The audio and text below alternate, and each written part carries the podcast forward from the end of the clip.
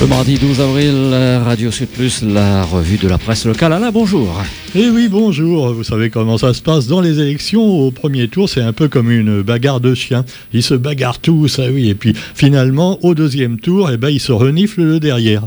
Ben ouais, c'est un peu ce qui se passe maintenant. Et alors, euh, évidemment, chacun essaie de tirer son épingle du jeu pour mieux piquer l'adversaire. Donc le second tour, on le sait, ça va être Macron-Le Pen, pas de grosse surprise, même si la surprise vient de Mélenchon, puisque finalement il a réussi, presque, presque réussi, à battre euh, la candidate du Front National. Et euh, finalement, bah, si euh, ses copains de gauche enfin, ou soi-disant de gauche, présumés de gauche, avaient tout de suite accepté de faire un vote utile, eh bien, ça n'aurait pas été un vote inutile, que ce soit d'ailleurs à gauche ou à droite. J'ai dit une vérité de la palisse, je le reconnais. Mais le vote inutile, par exemple, eh bien, c'est celui qui était pour Valérie Pécresse, la candidate des Républicains qui sont complètement dans les choux.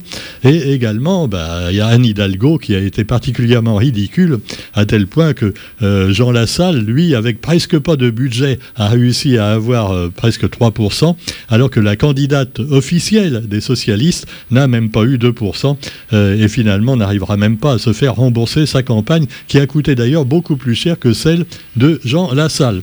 Jean Lassalle, vous savez, il allait au bistrot avec des copains, allez, je te paye un verre. Et finalement, il a réussi à avoir 3%. Alors que l'autre, avec tous ses millions, elle a réussi à que dalle. Alors celle qui est encore plus rigolote qu'Anne Hidalgo, c'est sa copine Valérie, Valérie Pécresse.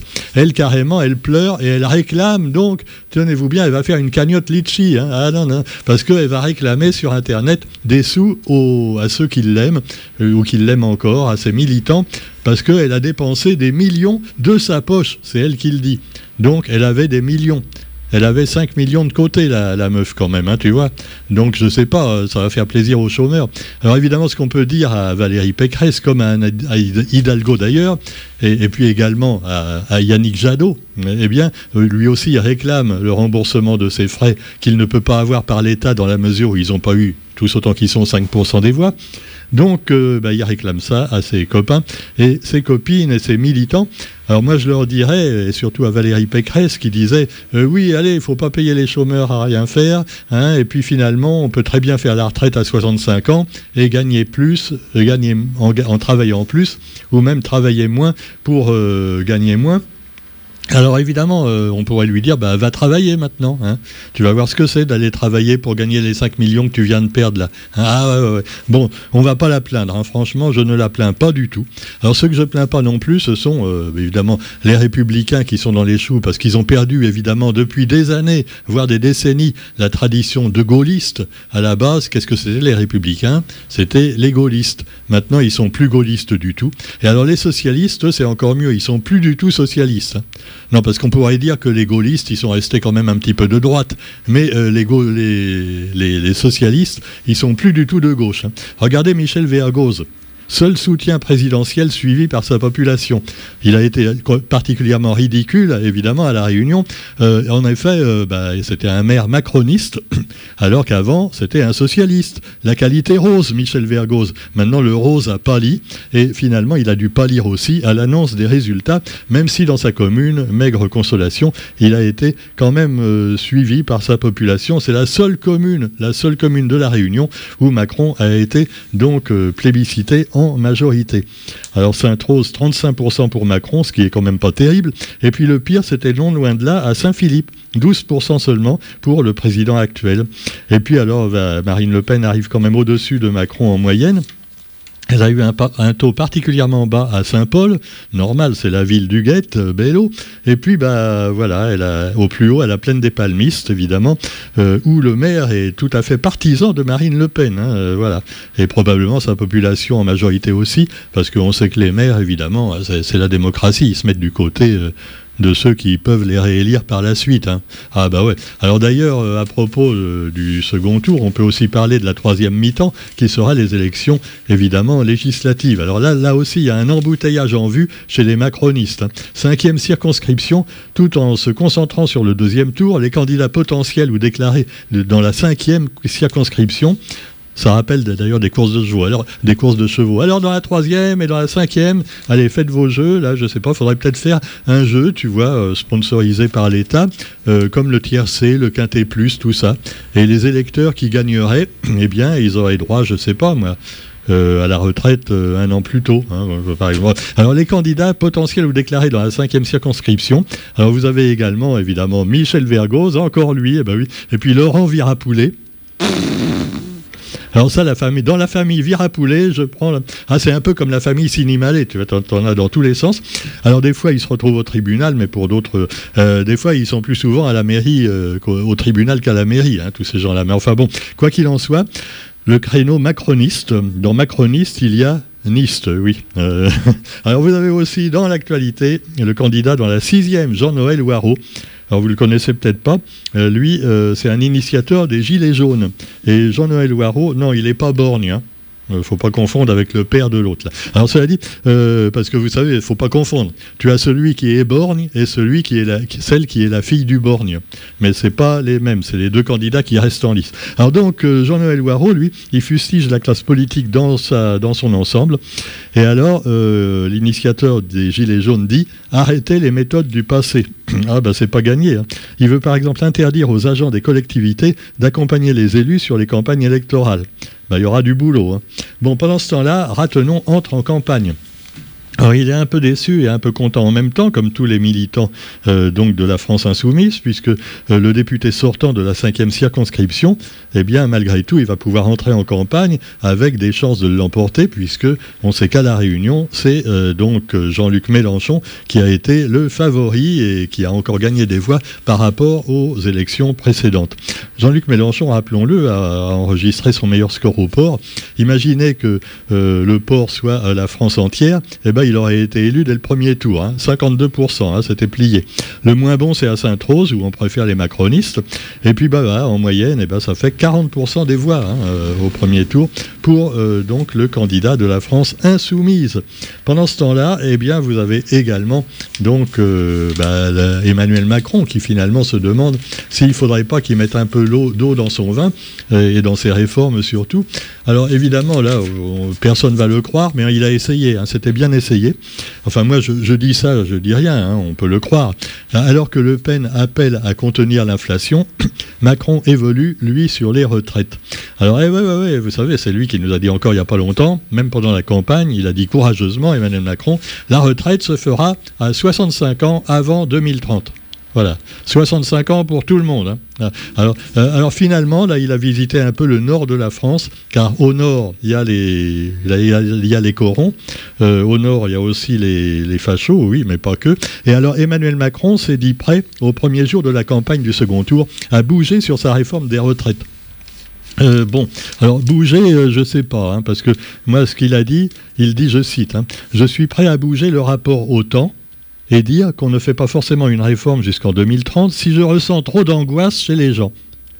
Parce qu'on ne peut pas dire le dimanche soir je veux rassembler et quand on va écouter les gens dire je ne bouge pas. Alors, ça mange pas de pain de dire ça, tu vois. Donc, l'évolution des retraites, c'est quoi concrètement?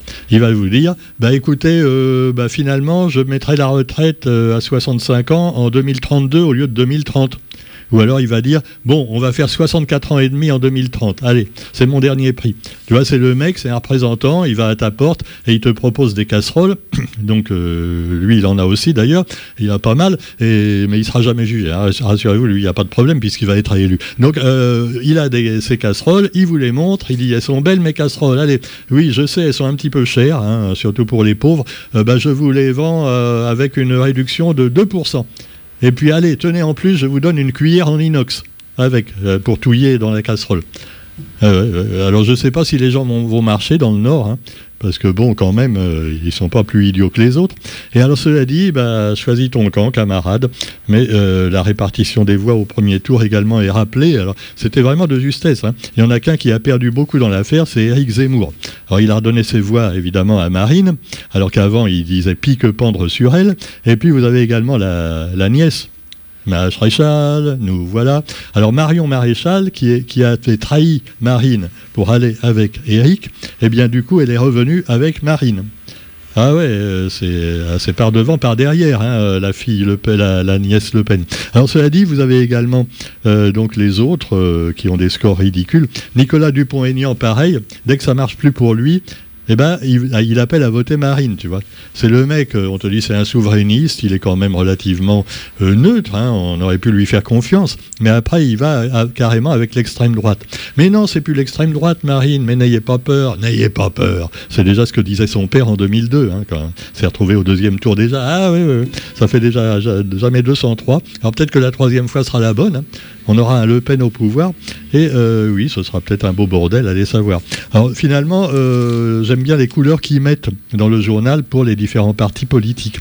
Anne Hidalgo était en rose. Alors pareil, on se demande bien pourquoi, puisque déjà, mettre les dames en rose, c'est mal vu des féministes maintenant. Hein. Il n'y a pas de raison que ce soit les dames qui soient en rose.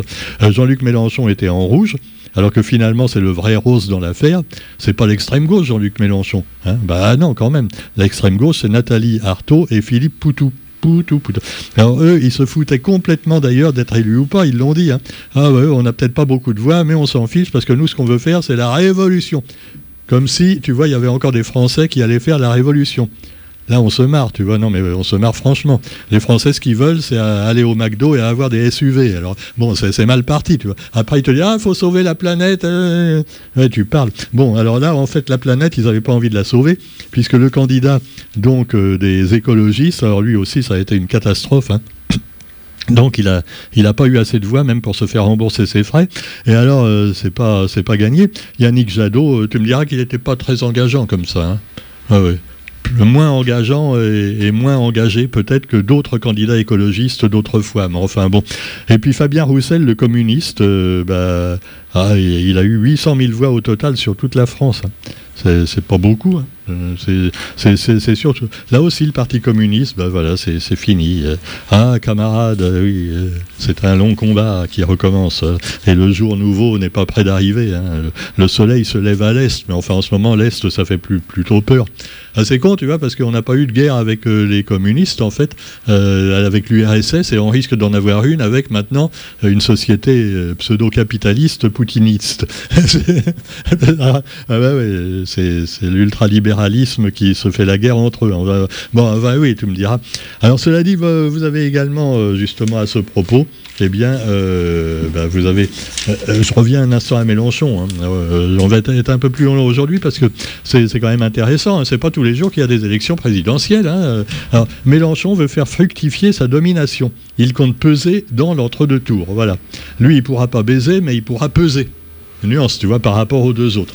Allez, et puis, euh, alors vous avez aussi évidemment euh, plus grave l'Ukraine avec euh, la ville de Mariupol qui est complètement dévastée, qui est assiégée depuis plus d'un mois par les Russes, avec beaucoup évidemment de victimes, y compris des civils, ce qui fait craindre même des, des bavures très très importantes de la part de soldats un petit peu, comment dire, un petit peu trop hard. Et il y en a dans les deux camps d'ailleurs. Hein. Il y a des milices fachos dans les deux camps, avec des croix gammées partout. Alors la fin de résistance à Mariupol semble imminente et les forces ukrainiennes doivent se préparer à la chute de ce port particulièrement stratégique.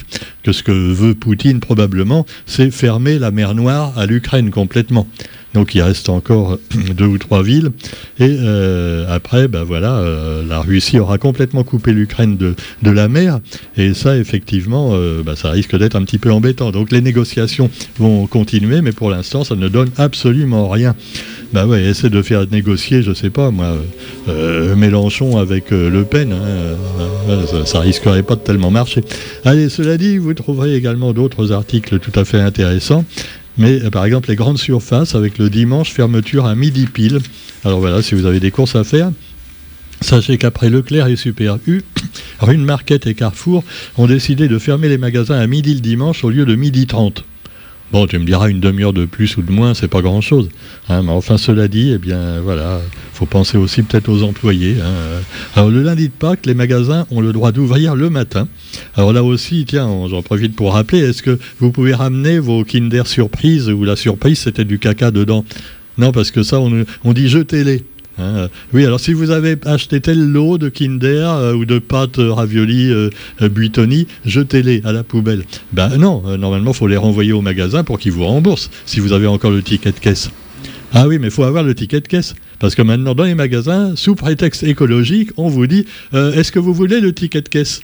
Et si tu le veux pas, tu n'as pas de ticket de caisse. Et après, si tu le, bah ouais, si t'as pas de mail par exemple pour le prendre sur ton mail, eh ben, euh, si tu dois te faire rembourser un produit, tu es baisé, voilà. Donc c'est pas de l'écologie, c'est de l'arnaque. Bon, parce que franchement, un petit papier là, c'est pas ça qui va. C'est comme la goutte d'eau du robinet qui goûte euh, par rapport à tout ce qu'on fait contre l'écologie tous les jours dans les grandes sociétés. C'est quand même euh, pas grand chose. Allez, cela dit, eh bien, pendant ce temps-là eh bien, la planète continue à s'autodétruire, ou plutôt à être détruite par nous-mêmes. Allez, bonne journée à tous quand même, et à demain. Salut